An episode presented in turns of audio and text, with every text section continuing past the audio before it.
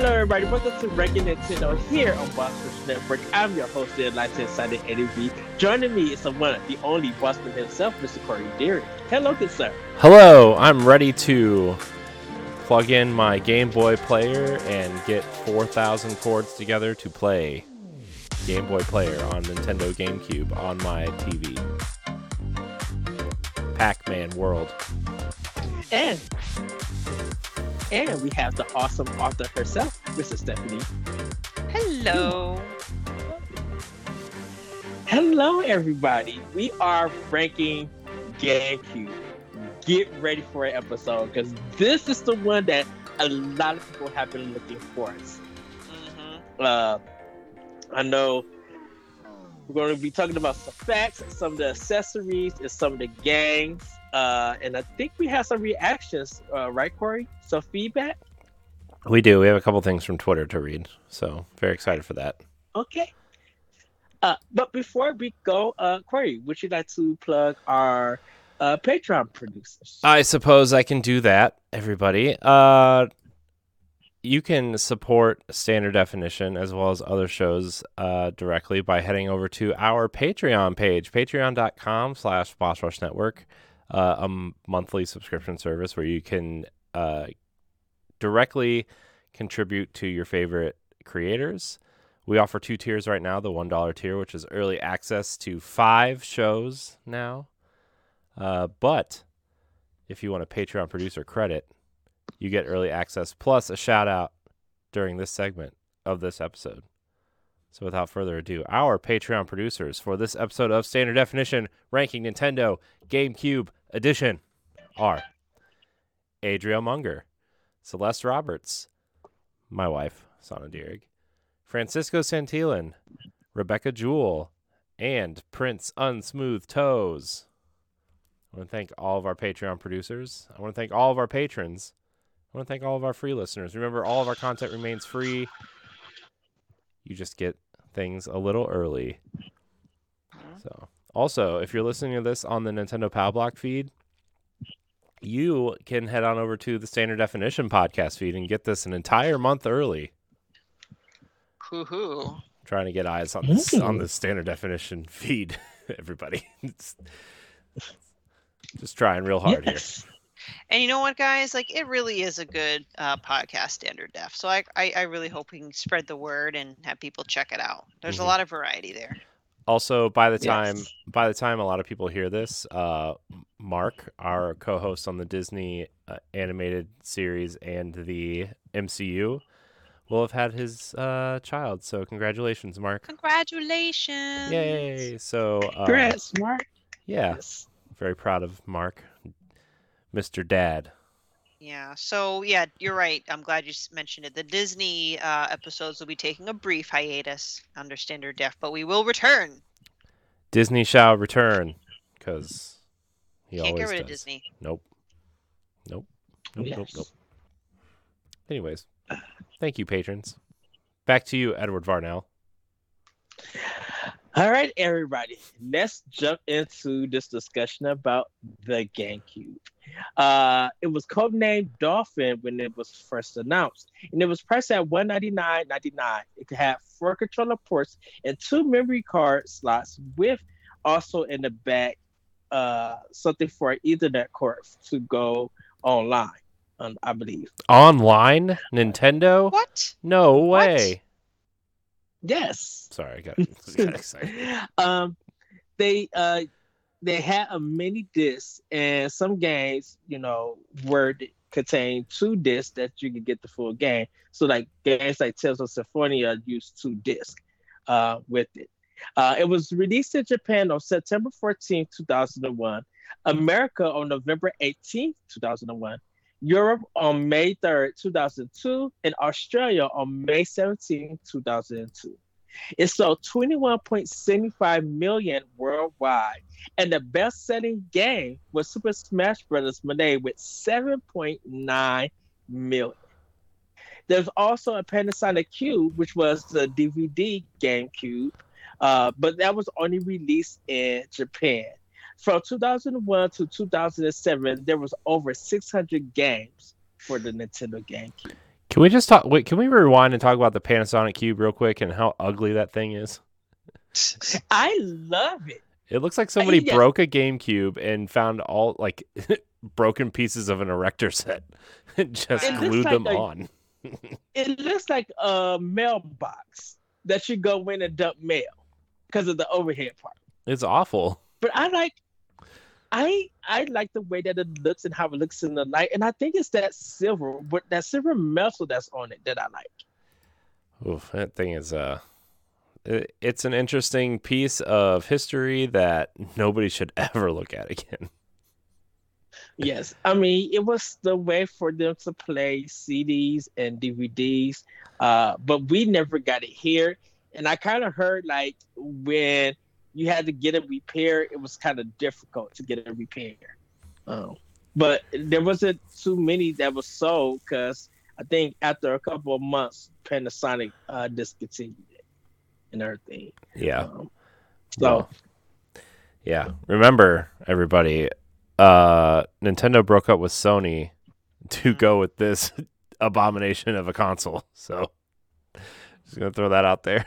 And the 64 DD. So um just imagine just just imagine everybody if Nintendo and Sony stayed together and the PlayStation and the Nintendo ecosystems were one just one one nice ecosystem and then obviously Sega would be dead so you'd have that system in there too. Gosh, man, just imagine. Uncharted Nathan Drake wearing his Zelda gear. That'd be awesome. Just throwing that out But there. then, but then, where does Sony go as a company? Because they have Columbia. doesn't matter. They, have their Nintendo money now. It just doesn't matter. Do you think Nintendo would have brought Sony or invested money into Sony? I don't know. Uh, It's or look, it's it's, an it's, expression past that? it's this is an expansion pass. Just gonna just gonna throw that under the just put that in the file. We're just gonna put it right here. It was more of a more of a hypothetical. Uh, what what's the question that you don't need an answer to? What's that called? I forget. Anyways, we're like you ask the question, but you already know the answer, and nobody. Rhetorical. Yeah, that one. Thank you. Writer over here, author knows her knows her English words. Uh, anyways, I'm having a good good time. So yeah, I don't know. I I think. I think, and this is where Nintendo really found itself creatively.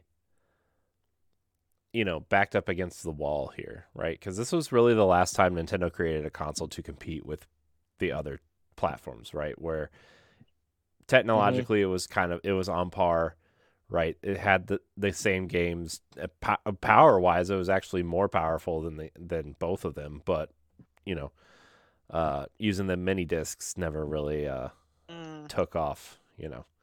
So, uh, but yeah, I mean, the GameCube, like, we got a lot of great stuff from the GameCube, specifically, like, later because they were losing.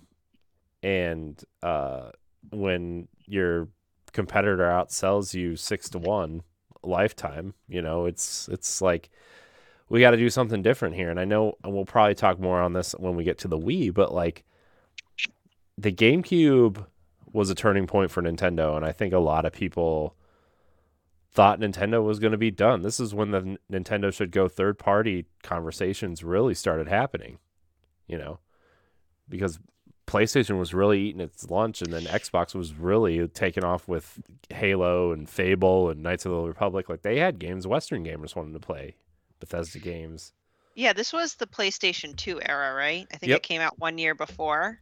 after. After. After. Yep. Yeah. So. Oh yeah, yeah. I'm sorry, got switched. Um, and that's kind of where I'll admit I feel a bit, bit guilty being a part of this conversation because I'm primarily a Nintendo person. I had a lot to offer when it came to Game Boy, Game Boy Color, and N64, but at this generation, I was. I don't remember. Anyway, but I wanted one that played DVDs. So when the PlayStation 2 came out, Uh-huh. I'm like, Uh, so I went with PlayStation 2 because it could play DVDs. And then when GameCube came out, A, it was which a is the reason. Which was the reason why PlayStation 2 sold so much Mhm, that's why- because it was a DVD player. It's why the Dreamcast to a died. lot of people. You know, I mean that that's the reason. Dreamcast came out and like literally what like a couple weeks after the Dreamcast came out, they announced that the PlayStation was going to have Mhm. a DVD player, and then everybody's like, "Well, I'm going to save my money Yep. because DVDs are com- DVDs are, are going to be a thing, and this is going to be the cheapest one." You know, that's what I mean. That's why I Yeah. got one that and like. Mhm. I saw my friend play Madden on PS2 for the first time. I was like, "Oh my gosh, games will never look better than this." It was one of those moments. Uh, but then like the GameCube was coming, and I loved my Nintendo 64. I was like, Mhm. well, and then like that awesome, sp- like we talk about this all the time, the Space World demos, right? That they showed Mhm. off that at E3 before GameCube came out. They showed that new Zelda game, which ended up not ever coming out. Tell me where you heard that before. Wii U. um, you know, and they showed Mario 128, which turned into Pikmin, and Luigi's Mansion, and I don't think they did. They show they showed Samus doing something, right? But they didn't. It wasn't Yeah. officially Metroid Prime, but they showed Samus Prime. and uh, oh, someone's calling Ed. Hollywood. Go ahead. Uh, so yeah, I mean, they showed a lot of great. Uh, Rogue Squadron was like the game you had to have. Like at the time, Rogue Squadron Two looked better than the movie. You know, and that was that was a huge draw to the GameCube. And then we got you know weird stuff like Eternal Darkness and Baten Kaitos and uh, you know we got then we started getting all the dead Dreamcast ports like Sonic Adventure DX and Skies of Arcadia Legends and Crazy Taxi and which don't get don't get me wrong like I love having Dreamcast games on my GameCube right? Because I love the Dreamcast but uh yeah I always I always wondered why the GameCube did not do better because the way and it I think it's a lot of weird revisionist history from people but like the way people talk about GameCube, you would have thought the GameCube sold 200 million units, right? Mhm. You know, the way people talk about Metroid Prime, Wind Waker, uh, even Sunshine to an extent, it's, it's Smash is still the biggest thing on the planet, right? Because of the GameCube version.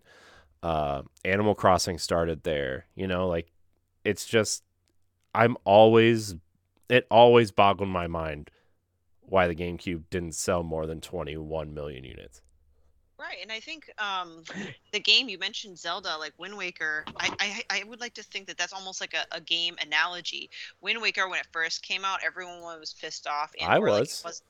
It, was it wasn't like popular. It didn't sell well in the beginning, but now, speaking Mm-hmm. of revisionist history, people look back and Wind Waker is one of the most beloved Mhm. ones. We want it to come back to the Switch. So I think of like the GameCube as like a console embodiment, which came out on the GameCube. GameCube. What's it? Sorry. It's fine. Well, the thing the thing about it is that so many people were to the PlayStation uh, ecosystem. They feel like that's where games were needed to go, and they but the but had the this games weren't idea- coming out on PlayStation yet. Like the biggest, like the first major game to come out on PlayStation was Final Fantasy X, and that was 2002. I love that. You know, game. like Also and Kingdom Hearts. Kingdom, yeah, Kingdom Hearts one was also 2002, I think. And Mm. by the way, 2002 for for the PlayStation 2 was a huge year. It was like I think God of War 1 came out that year. Uh, you know, but I mean when you look at the PlayStation, like PlayStation at the time didn't really have very many first party games to like you know, be people for people to get excited about. Mhm. Like it was you know, Jak and Daxter, which, you know, is a fun Yes. it's a fun platformer, right? Ratchet and Clank, Sly Cooper, God of War, and then you know you had weird stuff like Ico and Shadow of the Colossus, which now people, uh, I mean, Shadow of the Colossus is the same way, right? Where people revisionist history, you would have thought that game sold like 30 million units, and it sold less than a 1000000 on the Mhm. PS2. So like, it's it's just it. I I don't understand. And granted, this might just be a Nintendo fan in me talking, but like, if you compare libraries to the GameCube and the PS2, I don't understand how the PlayStation 2 sold so much, except for the fact that it had the DVD player in it. You know. Well, it was the it, it was the thing that be, I won't say the N64, but everybody had that idea of you know growing up. They're a little bit like in the adult and college age. That Nintendo is just for kids. That's the the idea of it. But now all those people who are like in an older age who missed the GameCube, it's like, oh, wow. A lot of people who went through the PlayStation 2 era don't speak about PlayStation 2. They speak about the sports games, is maybe some of the third party games and stuff. But then when it comes to that GameCube era of games and stuff, a lot of people be like, "Man, I want to play Mario Kart. I want to play." Yeah, but uh, they had the mature games. Place uh, GameCube had the mature games people wanted. Like they mm-hmm. had the Resident Evil remake. They had Resident Evil Four exclusively for a long time, right? Like I still have my Resident Evil Four box for GameCube that says only on GameCube, right? Like yeah. I still have that and you know they turned metroid into a first person shooter which is were on the rise with halo at the time uh eternal darkness mm-hmm. was weird metal gear solid twin snakes was out which was like an awesome exclusive for them not i mean granted you know uh twin snakes isn't exactly like people aren't really raising the flag for it now or anything but like at the time before it came but out a remake it, of the first metal gear especially after metal gear solid 2 came out and people, you know, everybody thinks that game's awesome, but remember at the time, people were mad because you didn't play a snake in that game. Spoilers from right. Metal Gear Solid 2, everybody. Sorry. Uh, How dare you? I know. Uh, but at a time where people were mad at Metal Gear Solid 2 and wanted to play as Snake, to get the first game in the gameplay style of the second game exclusive on Nintendo console was huge. Huge. Yeah. And so like I again, like I I know the PlayStation 2 was a great console. It had a lot of great games, but just comparing the libraries to this, like I just I don't understand how the PlayStation 2 sold it's six t- like I can understand if it sold more than GameCube, I get that, but like six times, seven times the amount of the GameCube? 144 million to 21 million. Well, you got to think about sports. You know the J, you know JRPGs. It was getting a lot of content from third party. Then I Nintendo get that, was. but like so was Nintendo. GameCube like was also getting. It. But you got to realize, people felt like PlayStation was for the adult gamer, and Nintendo was just too kiddie.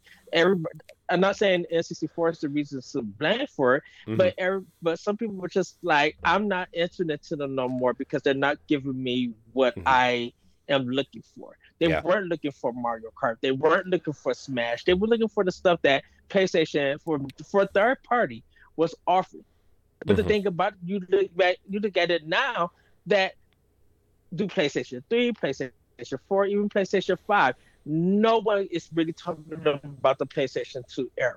Mm-hmm. No, I, games. I, Square I, Enix had Square Enix had Square Enix had, I mean, SquareSoft had already jumped to PlayStation with PS1 and stayed there. Like mm-hmm. Nintendo wasn't getting anything for Square, so they. Whoa, we got Final Fantasy Crystal the, Chronicles, sir. But yes, but that's that's it. Literally took a while for a Square Enix to come back. We were just so Stephanie before you came in. We were talking about there's an article on Nintendo Life that says uh Square Enix what's going on because a lot of for the Nintendo Direct Square Enix putting a lot of games out on Switch. So in the article, it's kind of feel like Square Enix is going back to Nintendo in a sense uh, because it was their big money maker um, for them. Uh, so uh, a lot of those games, a lot of games that's coming out for Nintendo, you would think that these should be more on PlayStation and less on Nintendo. No, Nintendo's getting a whole bunch of games for Square Enix from uh for Switch, and we don't know why things has changed. So if you look at PS2, you know that was kind of the thing about it. It's just like you have some of the biggest third party on the system.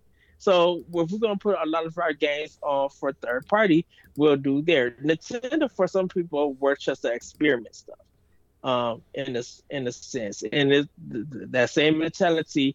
You know, if you put a game on Nintendo, and Nintendo comes out with the game, you know, you're going to lose in sales, and Mhm. it wasn't like that. It, it, it literally shouldn't have been like that. You know, Resident Evil Four changed the way uh, how that series went before Resident Evil Seven and yeah, it didn't sell well or anything, and that's because people didn't really invest in the GameCube. But now look at but look down. How many people who've never played GameCube or who own a Switch now want the whole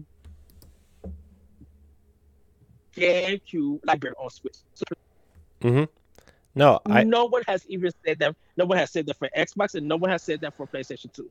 When the you know for the for that well, to be fair, the Master Chief Collection is on Xbox already, so that was the whole library for the Xbox. pretty much for Xbox, yeah. No, but, But, I mean, like, to be fair though, like Xbox, Xbox is doing a lot of great backwards compatibility things, and so like the best Mhm. games from the original Xbox era are still available on the Xbox Series consoles, right? Like, I could name you like five game, five games on the Xbox that are worth owning for the platform, and it's, it's obviously Halo One and Two, Fable, Knights of the Republic One and Two, and Oddworld Stranger's Wrath are like the six or seven games I would say is worth owning an Xbox for.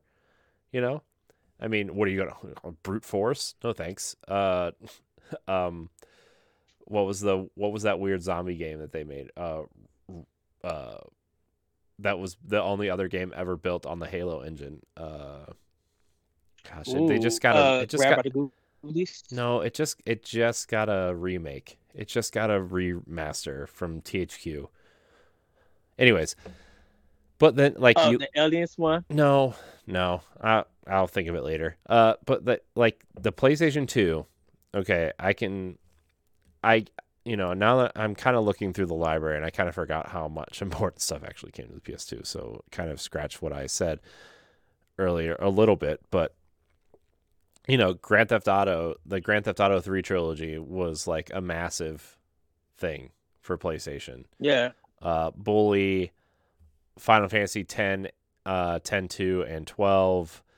Gran Turismo was at the height of its popularity with A Spec. Mm-hmm. Um, you know, uh, Dragon Dragon Quest 8 was huge when it came out. Kingdom Hearts was huge when Yeah. it came out. Uh, Persona 3 and 4 were both released on the PlayStation 2, which, you know, not as big as it is now, but that was the start of something for them, right? Uh, you know, Jak and Daxter, Ratchet and Clank, Shadow of the Colossus, Ico, um, Devil May Cry was huge on the PlayStation 2, exclusive, by the way. Uh, man, remember how big that first Devil May Cry game was? Ugh, Yeah. crazy. Guitar Hero was huge on the PS2 and it never came to GameCube, so like that was the height of the music stuff. Um so I mean but I mean to me like besides besides GTA and like the Metal Gear sequels which both eventually came to Xbox like it it just it just feels like the GameCube never like it it should have sold more based on this library alone. Because like i'm sitting here looking at the gamecube like i mean we all know the the heavy hitters for gamecube right? Like double dash wind waker twilight princess smash luigi's mansion pokemon tales of symphonia paper mario uh, kirby air ride metroid prime 1 and 2 uh, three resident evil games uh, fire emblem uh, which path of radiance is still highly considered one of the best fire emblem games if you're into the hardcore versions of of Fire Emblem. Uh, we got the Master Quest for Zelda. We got Pikmin one and two, Eternal Darkness, Rogue Squadron, uh, two and three, Star Fox uh, Assault, Star Fox uh, uh, Adventures. You know, I mean, the list can go on. We got three Mario Party games, Mar- a Wario World. Like the output for GameCube is like sta- astonishingly high. It's very impressive for sure. Yes.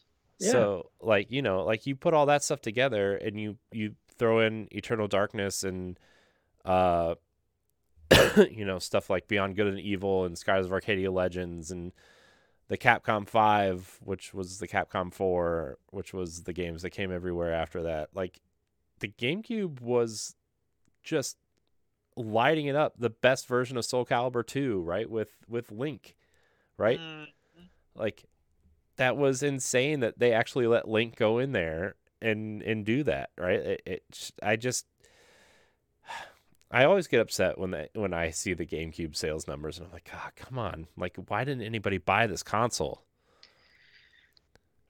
I did. I got it day 1 because it came out on my birthday and my parents bought it for me at Babbage's. Aw. like uh, and I brought, I brought my own GameCube uh, because I had a job at that time. Um, I, I got the black one, um, and it was just it, it was just something that people was like like I said, the mind frame that that system is too kiddie and the games are not for them.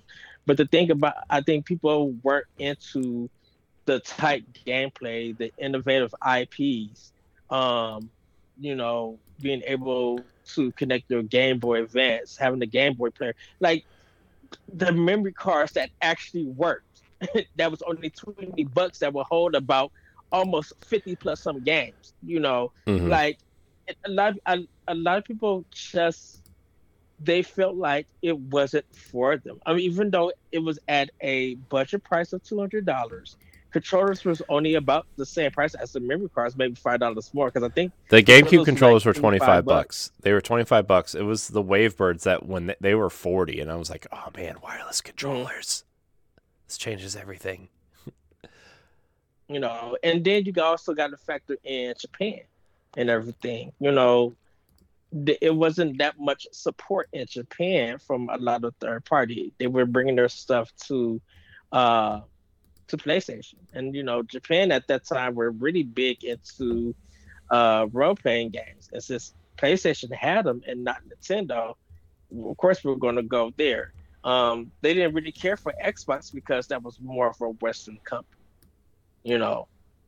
Mhm. Uh, and you kind of can still see it till today that even though some Series X's are selling, it still doesn't have that appeal of to the Japanese player. It still got that Western look to It's- it, and it's getting there, though. I mean, you, it's getting there. Like the it's it's out of the what month are we in? This is September when we're recording. Mhm. So out of the first nine months, it's outsold PlayStation four out of the nine months over there. Like the Series S is like an amazing thing over there. It's incredible how well the Series S is doing in Japan.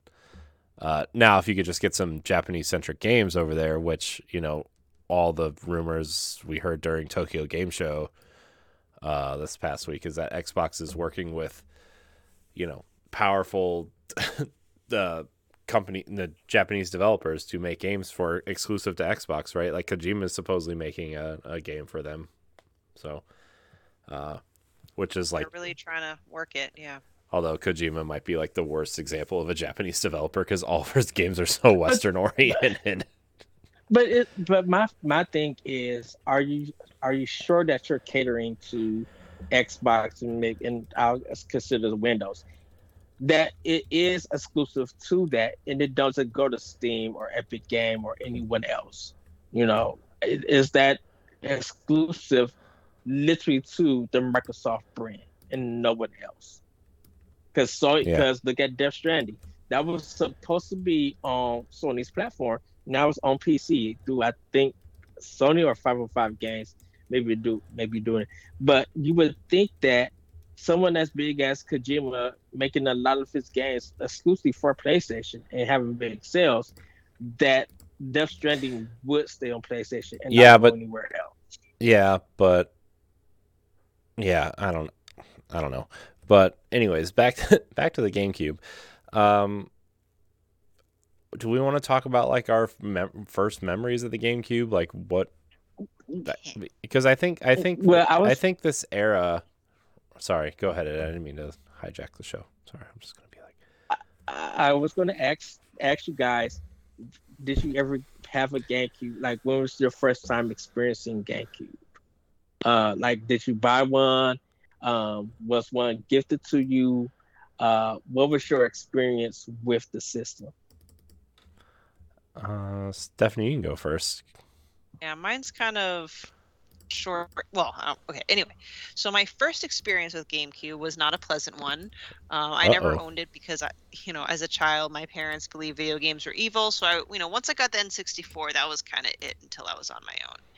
But my cousin, um, whenever he'd visit during the summer, he'd bring all of his video games, and so uh, he brought his GameCube.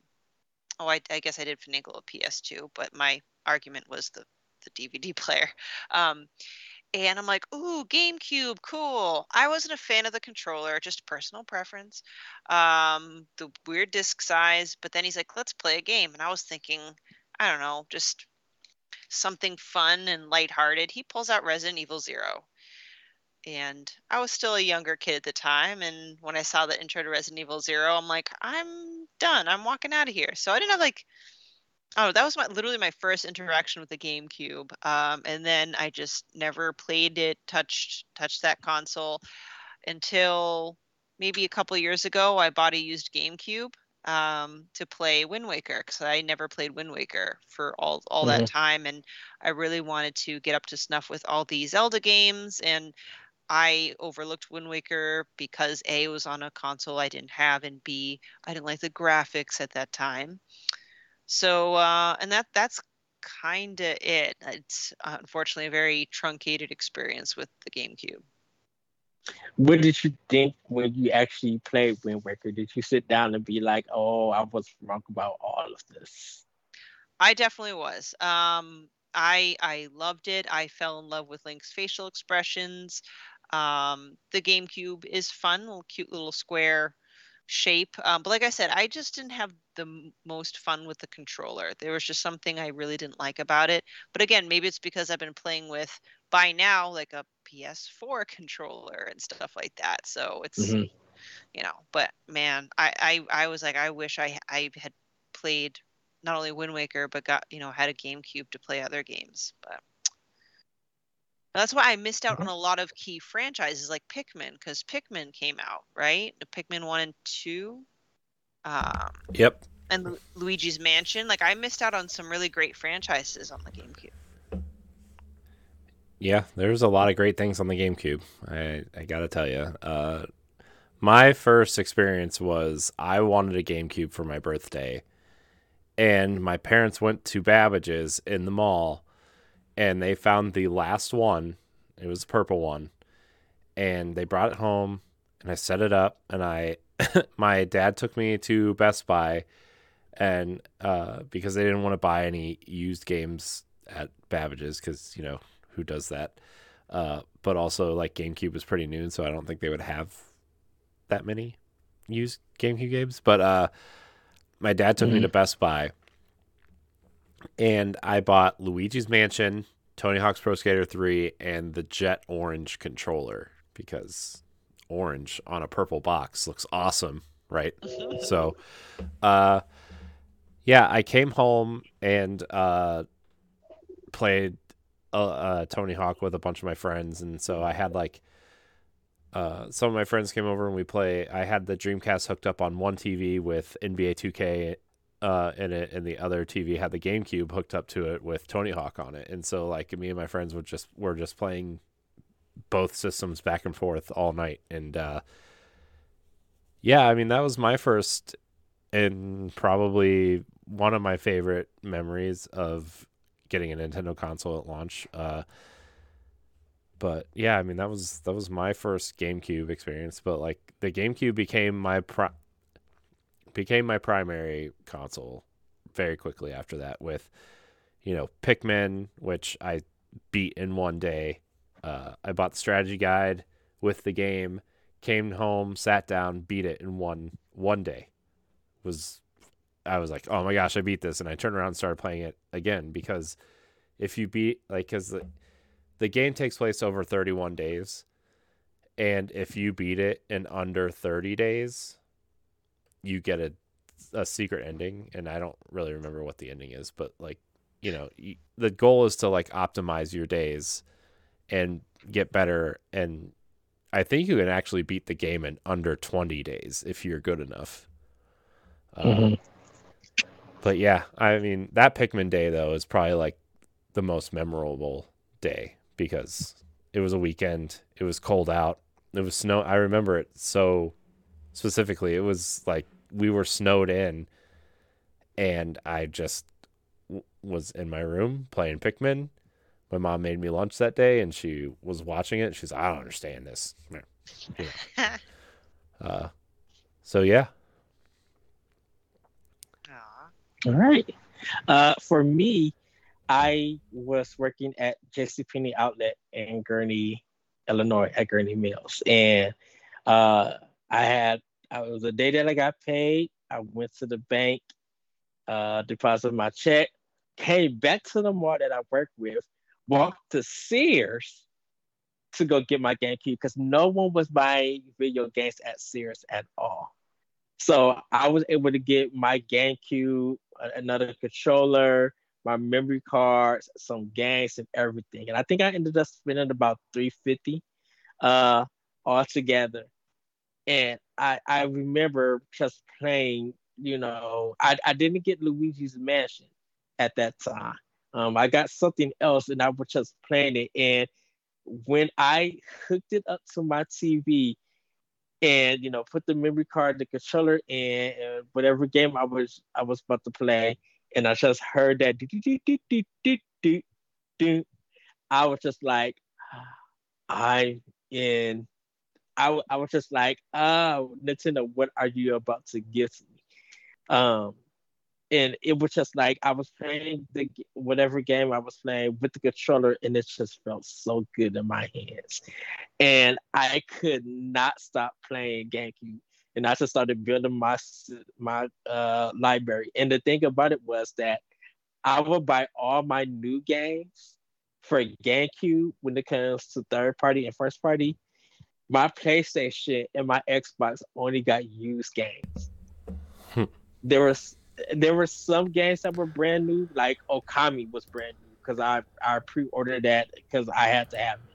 I'm like, oh, I love this animation. It's Capcom, one of my favorite uh, companies. Here's 50 bucks. Bam.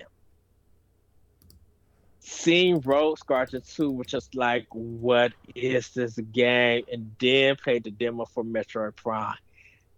Went to the cashier at Sam Goody after playing the demo and paid the whole thing off Sam for my Goody. Metroid Prime. yeah, s- and the thing about it is, I had to drive from my mall to another mall to get it, uh, my uh, Metroid Prime. But I was like anything Nintendo related, I was pretty much getting. I didn't get Geist or anything because I didn't really see it anywhere. But like Geist. Oh my gosh. Eternal Darkness, I I needed. You know, Super Mario Sunshine, I I needed because it was a Mario game and I love Mario. And then I hear that soundtrack and it was just like, yeah, this is it. Um, just everything, every game that I played on the GameCube just felt right because of that control and everything. Uh, and I didn't get Pikmin until like a little bit later for. I was just like, uh, I, I, I wasn't into strategy games just yet. Uh, but I was just like, it's a Nintendo game, it's a new IP, it's from Miyamoto. I'm gonna play. it. Hmm. And then Star Fox Adventure happened. Yeah. Like Nintendo, what is this? Rare, what did she do? Ah, and then Tales of Symphonia. Tales of Symphonia happened on accident because I rented the game at best at uh, Blockbuster. Oh, I And bet you were happy. rented the game, uh, well, yeah, because it was I I've never heard of the series. I love action RPG, so I was just like, I'll give it a try, and fell in love with the game. I I beat it within the five days, returned it, went to uh um at that time uh EB Games, bought a copy of it, and just continued to play because I'm just like I feel like I missed more of this. Um, I used to bring my GameCube over to my friend's house on Friday nights after work, and we would do double dash. Uh, we would do some of the WWE games. And we eat pizza and have drinks. Uh, we played uh, Golden Eye. Uh, there was a 007 that we played on there. I think the world is not enough. I think we played on GameCube. It GameCube. Was... It uh, there was there was five 007 games on GameCube. Uh, there's five. Wow, eight, there's Agent that. Under Fire. Mm-hmm. There's Everything or Nothing, which was probably the one that you played. There's From Russia with Love. Yeah. There's Nightfire, and then there's GoldenEye Rogue Agent. Okay. Yeah, I remember playing one of them on GameCube. I think it's the second one. Uh, so that would have been that would have been Nightfire was the second one. Nightfire, okay. And we would play that for a good while. Like we would have fun with the GameCube and everything. So, so yeah, I I that was my experience with GameCube. And this is the thing. I, when I seen Wind Waker, I seen it in EGM for E3, and I heard heard the uproar. The game came out. I I went and bought it, came back, and was just looking at this beautiful world, and it was just like this is something I've never seen because I didn't have just uh, Jet Set Radio or anything because the uh, Dreamcast was ending, and trying to get that game was sold out everywhere. Oh my gosh! I I pre-ordered Wind Waker to get the Master Quest edition of Ocarina because remember if you pre-ordered like I ended up getting two different pre-orders for Wind Waker because one pre-order mm-hmm. you got the collector's edition disc with all four games on it. Was like I think it was Zelda 1, 2, Ocarina of Time and Majora's Mask. And then a second pre like I there was a second round of pre-orders where the bonus was the Master Quest. So I ended up having two pre-orders and I got my discs and then I ended up like I forget what I did with the Wind Waker uh the second copy of Wind Waker I ended up getting but like I I didn't want Wind Waker. I was really mad. You know, I was one of those people that was upset that it was not more Ocarina of Time. But then like I mean I I wasn't but look when you when you start playing it and you and you like obviously it's like a very beautiful game right in its own right in a non it like we hadn't seen any zelda like this before so like mm-hmm.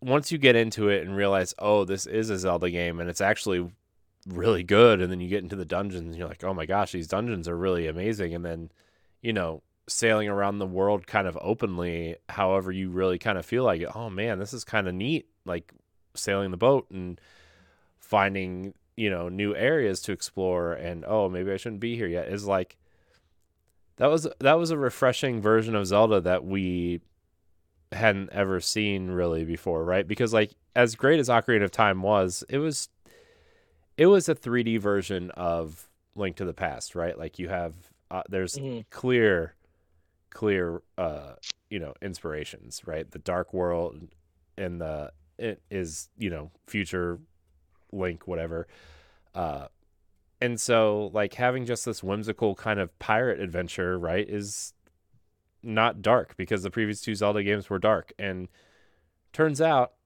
we need that once in a while right and so i mean i ended up loving wind waker after playing it but i mean i'm not going to sit here and be one of those people that is going to pretend and be like I liked it from the beginning because I didn't. Especially because I saw the Space World demo of what Zelda could be. And that's weird because you are a artist. And so when I, you know, I love art. I know, and but so up to, up seeing... to that up to that point, that I think up to that point though, my only experience with Zelda had been Ocarina and Majora's Mask, right? So I wanted more of that. That's how mm. I know, like that's how I knew the series is like this kind of dark tone with some like whimsical stuff happening in the world, but overall pretty dark story, you know. And I wanted more of that. And so, like when Twilight Princess got announced, I was beyond excited you know, I had that game pre-ordered what two and a half years before before the game even came out because it was supposed to come out, mm-hmm. supposed to come out, didn't. Then they delayed it for the Wii release, obviously, and uh, yeah, that's like, man, out of so side tangent for GameCube, I So half of my GameCube collection is missing. Everything from A to L, which means Legend of Zelda: Twilight Princess is missing. The my no. my collection begins at the Legend of Zelda: Wind Waker, and everything after that I still have. But like both Baten Kaitos games, Fire Emblem game, all the 007 games, my very precious version of Twilight Princess, all gone.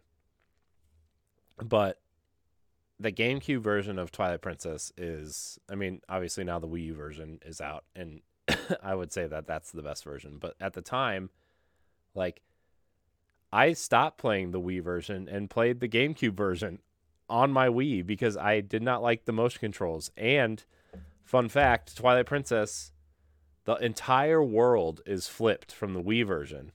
Yeah. Because in Twilight in in the Wii version, e- most of the world is right-handed. You guys suck, by the way, you right-handers. Uh, Link was the only character I could relate to in my entire life. No, uh, but you know they changed Link to be right-handed to you know because people were right-handed and using the Wii remote with your right hand with somebody swinging with left hand obviously didn't work out for Nintendo. But uh, you know I played Twilight Princess on the on the GameCube and I've I've played through that game I've I've I've probably put more hours into Twilight Princess by itself more than any other game besides games that take long to beat, you know, or you know, Mhm. obviously Destiny probably smashes that by now by tenfold, but you know what I mean. Like Twilight Princess is a very special game to me in a lot of ways that even transcend gaming in a lot of ways. Which you know, if you want to hear that kind of stuff, you can listen to After Dark. But like Twilight Princess was the game that I always wanted, and I still think that that game gets a lot of hate for no reason. Uh, I think Twilight Princess has the best z- dungeons out of any Zelda game ever, still to this day. I get it. There's a lot of filler in between the dungeons, and the opening, Mhm. although people like to say it takes like three hours, it takes it takes maybe an hour. Everybody, you just need to relax. Uh, but I love the characters. I love the world. I think Midna is the best side character in all of Zelda. I love the twist at the end with Midna. Uh, I really hope in some way, shape, or form that they bring that storyline back, like a Twilight Princess 2 at some point, because I want to see the, I want to go into the mirror again. Uh, but I don't know. Twilight Princess means a lot to me, and that's probably still to the this day why the GameCube remains one of my favorite Nintendo consoles. Honestly, I still have my GameCube version. He doesn't want me to ship it to him, Stephanie. And I've been I told Corey Ed, that I no, would send it dude, that game is worth so much money. I would feel I would feel awful if you sent me that. Like I would I would I feel terrible. But we're not here to discuss that, Ed. We- We're going to put a pin in that conversation. Pin. okay. Shoo. That that that's Well, a terrible let's- hand motion. let's- Never mind. I know, Whoops. Michael. Oh wow. Let's quickly get into the accessories. Uh the WaveBird Game Boy Advance player, Game Boy Advance link cables, the DK bongos, and the microphone uh, for the GameCube for the game Odama and some of the other stuff, which are some of the well-known accessories. Uh, definitely WaveBird and the Game Boy Advance player were like really big for it. Um, if, if you look at some of the old GamePro and EGM ads back in those days, they would have a guy sitting in the in the uh, bathroom with his pants down, playing this GameCube with the WaveBird, and it actually worked for a lot of people. They were just like, wired And to us, that was the first thing of wireless gaming, and it worked so well um, that people were testing it and everything. You to see how far could they go, and it was just like, "Yep, I could play my game while I'm in here," you know. Uh, That the was a way. launch, uh, line, the game launch lineup for America was All Star Baseball 2002, Batman Vengeance, Crazy Taxi, Dave. Batman uh, Vengeance was Dave the game we were talking. I was trying to talk thing about the other day. Sorry, I didn't. I, we were doing an Ninja Turtles thing, and we were t- ended up talking about Batman again because the movie was so bad. Oh, That game, s- sorry, got really unnecessarily excited about that. you want to go ahead and speak on it, Corey? no, I don't. I'm just saying we were trying to think of the GameCube Batman game that came out that was not very good because we were talking about Batman games. Never mind. Okay. Sorry, I just got. I'll, I'll shut up now. Aw, Uh, genuinely excited. Sorry. Uh, Dave Mirra Freestyle BMX 2, Disney's Tarzan Untamed, Madden NFL 2002, NHL Hitz 2002, Star Wars Rogue Squadron 2 Rogue Leader, Tony Hawk Pro Skater 3, Luigi's Mansion, Super Monkey Ball, and Wave Race Blue Storm. Now, in Japan, they only got Luigi's Mansion, Super Monkey Ball, and Wave Race uh, Blue Storm. In Europe, they got a whole nother uh, list of 15 games. So they kind of had about 30 some games when it released in Europe and Australia for the game. I remember that was a No. really that was a really big deal. That like that all the Mhm. regions got different launch games because people were like because they were games that Europe got that we were looking forward to and ended up not coming for a while, you know, and it was like, well, why did they get these games? And then all the magazines had them spoiled at the time, right? Like Nintendo Power was Yeah. like almost revealing full spoilers of these games. And it was like, well, I don't want to know that. I want to play the game. Don't tell me that this game that's already out in Europe is coming in 6 months. I need I need to play this now, you know? I don't know. Magazines. Yeah, Europe got Europe got 20 uh 22 FIFA World Cup uh World Cup, Bloody Roar, Primal Fury, Burnout, Cell Damage, Donald Duck, Quack Attack, Driven, ESPN International Winter Sports, Extreme G3, International Superstar Soccer 2, Sonic Adventure 2 Battle, and Universal Studios Theme Park Adventures. I can say this: a lot of sports games came to the uh, GameCube. I was looking Mhm. at this list, I'm like, dang. I played all my sports games on the GameCube, even though everybody told me I should play on PS2. I was like, no, I will play Madden and NCAA and have a whole memory card dedicated to these games. Doesn't matter. I will do it. So, to some game submission: uh, Super Mario Sunshine, Metroid Prime, The Legend of Zelda, Wind Waker, Twilight Princess. Uh, Stephanie, did you want to speak on anything with that? Uh, Wind Waker or Twilight Princess? Well, I mean, I played um, Twilight Princess, and it's a top game for me, but I played it on the Wii, so Okay. Yeah. The Wii. Uh, that I like the motion I- controls, but I'm a weirdo. Uh, Super Smash Bros. Melee. I know that was a big thing. Me and my friends played that. Animal Crossing. Uh, I did buy, it, and I love how just you know building my house. You know, uh, carrying KK Slider. And the bad thing about it is because I had to go to church on Sundays, I missed the good sales of the game, and you couldn't mess with the time because the the, the uh, See what happens when you go to church, Ed. Just What? kidding. I'm sorry. That was that was mean. uh uh Pikmin 1 and 2, Eternal Darkness, Metal Gear Solid Twin Snakes, Guys, Tales of Symphonia, Resident Evil 4, Killer 7, Beta Chaos. Um, oh, Beta, Beta, is it Quesos? Um, Corey? I've always heard Kados. I've I don't I don't know. Shane. Shane. We need Shane. Shane. Uh, Beyond Good and Evil, Fire Emblem Path of Radiance, Crash Bandicoot, The Wrath of Cortex. Now, this was funny because this is a Sony game. Well, Crash Bandicoot used to be owned by Sony, but it was given to Activision, and that's when they started putting it on multiple consoles. So, before Minecraft, um, uh, Microsoft game came to Nintendo. In a way, Sony two games, Spyro and uh, Crash, was on the Nintendo platform. Well, that's that- sense, when that- they went third That, those were the first games that came that came out from Activision from Crash and Spyro, right? Because that was the big thing Mm. is like Sony sold them those IP to them for some reason. Yes. Uh, but anyways, we got Jak and Daxter out of that, so it's fine. Jak Yes. better than Crash. Um, Jak one better uh, than Crash. Sonic, Two and three. Sonic Adventure, Sonic Adventure 2, Skies of Arcadia Legends, Ikaruga, Def Jam Vendetta, Donkey Konga 1 through 3, F Zero GX, Battalion Wars, Burnout, Bloody Roar, Primal Fury, Prince of Persia, Sands of Time, Lost Kingdom 1 and 2. Uh, and there was a reason I put Lost Kingdom 1 and 2, that was FromSoftware, the Mhm. developers of the Dark Souls games. hmm So that was kind of one of their, I think, one of their first and only games that they put on Nintendo console. Uh, besides Dark Souls that came out for Switch. Yeah. Yeah. So Um, Soul, uh, Soul Calibur 2, Medal of Honor Frontlines.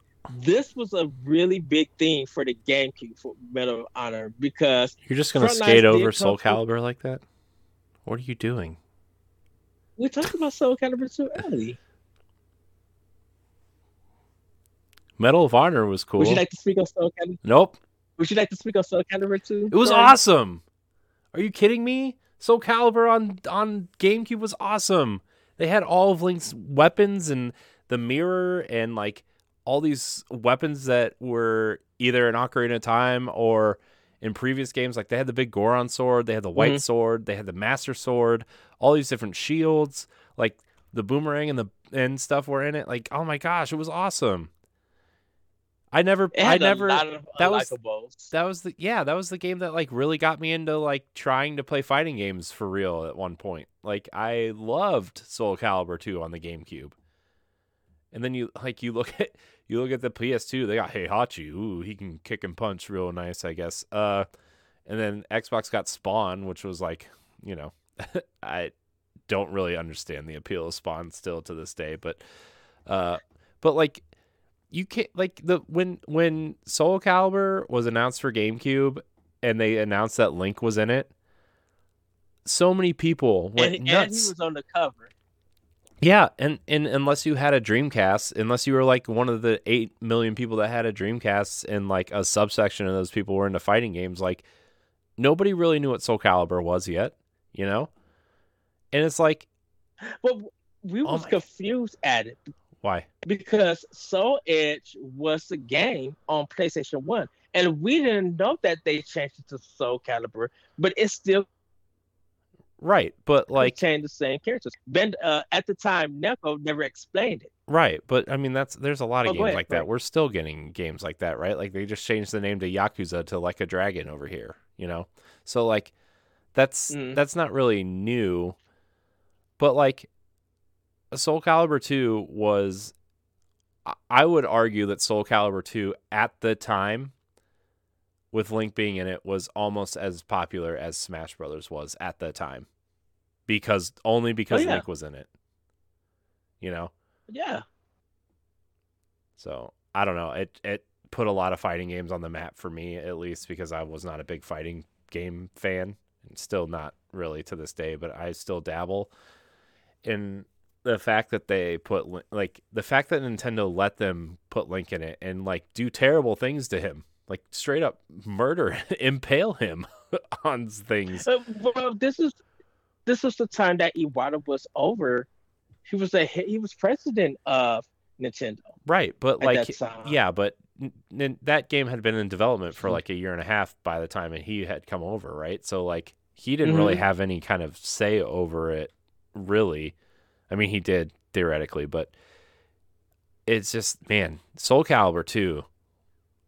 I I urge anybody with a GameCube to find a copy of that game and just play it for a little bit because Link was awesome in that game. That's the one that. e- That's what everybody wants to come out is Soul Calibur 2, but Well, they, they- wanted, there is an they HD want the version. GameCube version. There is, I know, there's an HD version of it on all the consoles, and they use the PS2 version because they couldn't get the rights to Spawn or Link from the other consoles. So, uh, Mhm. Anyways, that's my rant about Soul Calibur 2. I could probably say more, but we've already been recording for an hour and we got a lot to get through. So, Okay, so uh, Prince of Persia since the time that was a like I said Mm. big one. Uh, Medal Great trilogy. front lines. Uh, I really wish I had the full trilogy on GameCube. Mm. Because the I do. thing about it is just so I have the first Sands of Time on GameCube, but I had to get the other two games on Xbox because you could not find the Nintendo versions of the last two games. And Xbox, you found tons of them like in the used bin. It's because So, nobody wanted Prince of Persia on Xbox. The only games people wanted on Xbox were Halo and Halo 2 Mhm. and anything that looked and played like Halo. you know, Doom 3, I guess people wanted. Oh wow. Ugh, Doom 3. Didn't nobody want. You can barely see that game. Uh Mario Kart Double Dash, Mario Party 47, Paper Mario Thousand Year Door. Big game. Paper Mario Thousand Year Door is a big game that everybody still to this day wants to come back. We'll get it. I think we're I think we'll get it. I think there'll be an HD Um, version of it. Ready? Uh The more and more we shall see. the more and more I Uh, think about SS this GameCube stuff on Switch, by the way, the more and more I think just the popular games are going to get HD remastered treatments. That's my, Already? you know, Do you feel like there's ever going to Uh, be an NSO expansion pack on GameCube? Because I'm not really feeling so confident about that. no, that's what I'm saying. Is like I don't. Th- Oh. I think more Oh, and more. okay. The more and more I think about it, I think we're going to get HD remasters, and they're going to sell them for sixty dollars instead of a expansion pack. Which, honestly, except for the sixty dollars a piece part, I prefer that over like just like a, you know, four by three emulated version. You know, but I don't know. I because like I think games like Metroid Prime would look fantastic in HD, and obviously the Zelda games look great in HD, and Mario Sunshine looks great in HD because remember we got it in that weird 3D All Star Mario pack, and they left out the best 3D Mario game.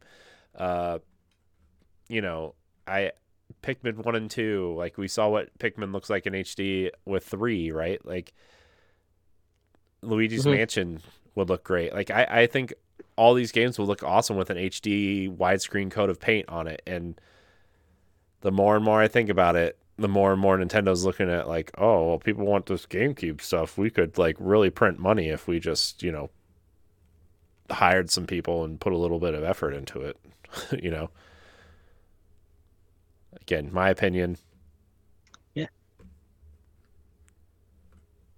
Yeah, well, we got SSX3, Super Mario Strikers, Tomb Raider Legends, Turok Evolution, True Crime, the uh, both of them, uh, Viewtiful Joe 1 and 2, and Pokemon XD Gale of Darkness. That's just only some of the games. There's a ton more. Man, Tomb Raider Uh, Legend four. on on GameCube was really awesome. I love Tomb Raider Legend. I mean, it doesn't hold up now, obviously, but like at the time, it was really fun on the GameCube. So I played it on Xbox. I still have my Xbox copy of it. Um, I think that's the only Tomb Raider that came to Nintendo besides the uh, mobile game. no, the anniversary version, uh, the anniversary version came to Wii because they made a big Oh, deal okay. about motion controls and how you could use the motion controls to, you know, use the whip to to swing across gaps, and it was like, mm, nice try, Square. Uh, uh, I remember Turok Evolution. I bought that for my birthday and did not like it. I cheat. I used a cheat code to beat the game because it was terrible. Uh, Viewtiful Joe and two. Uh, my heart Love those games and everything. Viewtiful Joe was is challenging. Two is a little bit easier, but man, one they had that boss rush mode at the end of the game. And I'm like, Capcom, you are dragging this game longer than you needed to. Uh, but I loved it, and I think it's because of Viewtiful Joe that I got Okami because I love Clover, who made these games, and now Clover is Platinum Games. But like anything that was, a lot of stuff that was coming out of Clover, I was getting their game. Besides the uh, the Malay game they have for Viewtiful Joe, I didn't get that one. Uh, Well, then you're not a true fan, Ed. but so um do you remember or have you heard of any of these games, uh, Stephanie, or anything? Yeah, I've heard of many of them. Um, one that kind of struck me that I did not know about was that there was a Tomb Raider game on the GameCube. That I did not know. Yeah, it was like that weird trilogy that ended up coming out. It was like Tomb Raider Legend and then Tomb Raider Anniversary, which they reimagined the first the very first game. They like HD remade it and it was actually really good, but they also tried to make the story fit in with Legend to be kind of a prequel to Legend. And then Tomb Raider Underworld came out, which was Mhm. like the third game in that trilogy, but that trilogy was actually really good at the time, but Under- Underworld didn't sell anything because, I mean, I think people were just kind of Tomb Raidered out at that point, and then they waited and brought out the new trilogy, which is also outstanding. Uh, but honestly, all those games are backwards compatible on Xbox. Uh, I highly recommend playing them if you are interested in any sort of history of Tomb Raider. Legend is awesome. Underworld is pretty good, and Anniversary is really awesome, except for the T Rex fight, the first one. Uh, Not, not fun. Okay. Well, yeah. See, I learned something. well, guys. but- yeah, sorry. Okay. No, no, that's it. It's just Oh, like no, I've heard ahead. of, mo- I heard of most of them. It's one of those things where, at the time, I was kind of like, mm, maybe I'll get back to it when I eventually get the system. So I really hope Corey that you're right that a lot of these come back um, either as a remake or an HD for the Switch. hmm I mean, honestly, I think I think the biggest thing is that like I think I hope that it's like it for me personally, I want like HD versions of these games and have them run really well, but like overall, I think it would be a better thing if they came out in an expansion pass type thing because I want more people to access a lot of these games because obviously, like nobody played any of these games because they were on the GameCube, right? And my biggest sadness is that Wind Waker, one of the best Zelda games ever, is stuck on two consoles that nobody bought, you know, and stuff like that. Now, granted, I still think we're gonna get Twilight Princess and Wind Waker HD on the Switch at some point, but Mhm. you know, in the meantime, like they're, and they're not afraid to do both. You know, you can play the original and then you can play the HD version and see what they changed and see what they fixed and graphical enhancements, whatever. Uh, I think it would be better if they put it in a game in a GameCube expansion pass type thing because it would give people more access to these games for cheaper and you know, a lot of these games deserve to be played, and Mario Kart Double Dash with online play would be hilariously awful. And, uh, I mean, look, I, I, I know a lot of people love Double Dash. I think it's kind of overrated, personally. Uh, it's fine. yeah, tag. It's fine. It's better than Mario Kart 64 by a long shot, but uh. Well, yeah. my thing is i think the gamecube has a lot of interesting fun games like playing mario party with online play would be hilarious uh, and there there's a lot of games that deserve to be played on that platform and i hope people get the chance to do it i'm gonna stop rambling now let me open the discord so Well, I can everybody find has out where come we're to that ranking this. time. Time for our ranking. I already know where I'm placing it at. Uh, th- th- there's no shadow of a doubt. But uh, once Corey reads off what our ranking is, Stephanie, I'm going to start with you on where you will put this, where you will put the GameCube at. Ooh, I don't, I don't know if that's fair because I've had the least experience with GameCube out of the three of us. it's fine Well, you would can still want- rank it based so- off your what you've done that's the point that's the point it's fine Okay, well, I still need to kind of get into where everything stands ranking wise. All right. Come on, Discord. Yeah, I I just got there. All right, so number one right right now, sitting at number one is Nintendo sixty four. Number two is Game Boy. Number three is Super Nintendo. Uh, number four is Game Boy Advance. Number five is NES. And so now we're here to rank the GameCube. All right, so here's what I think. Given that I have minimal experience playing GameCube, but looking at from a like an outside perspective or objective, objective standpoint, it's a great library. I think a lot of games have kind of aged relatively well. And I only say that because I'm comparing it to my favorite console, quote unquote, the N64. But no matter how much nostalgia I have for N64, I think the GameCube's games, A, bigger library, B, better quality of the games that you can go back and play to play. Um, so I would actually put, as much as I love the N64, I put GameCube at number one.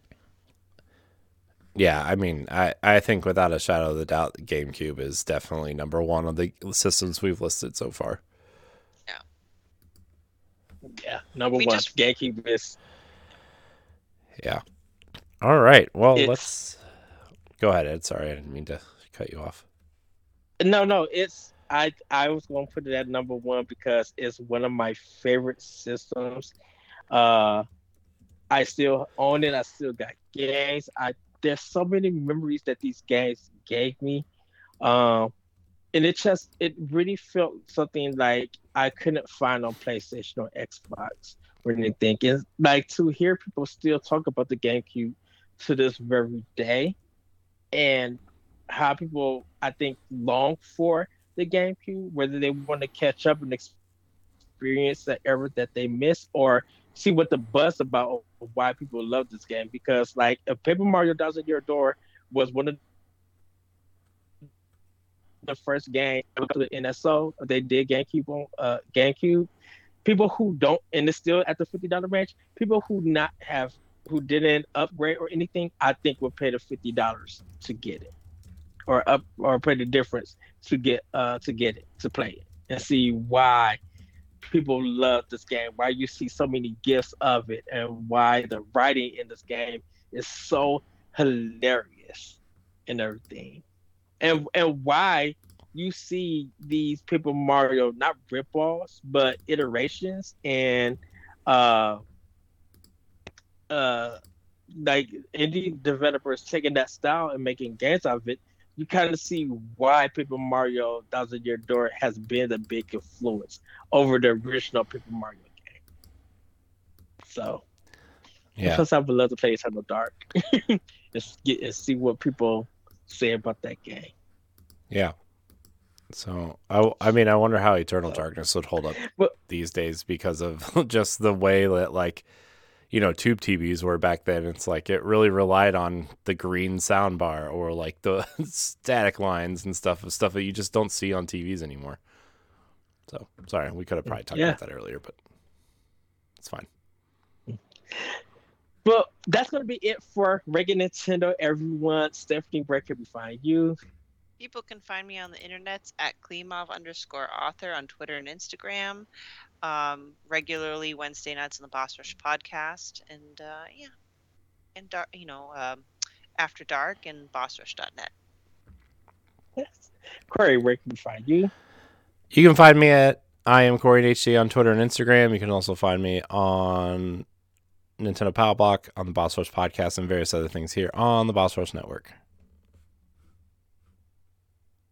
You guys can find me at that retro code uh, on Twitter and on Instagram. You can check me out also on the Discord. Check me out more on Nintendo Power Block, uh, Nintendo Expansion Pass, Talked About, and other podcasts here on Boss Rush Network. And if you guys want to get this content earlier, you could join us on Patreon. Just go to bossrush.net uh, to and uh, be able to find our Patreon page and you know join us uh, and become a producer. Get some extra content uh, in advance, I should say. But then, everybody, have a great week. Have a great weekend. Our next episode, we're ranking the Nintendo DS. Woo! And I I wonder what we're all going to say about this system. Because the DS Next. is I'm just kidding.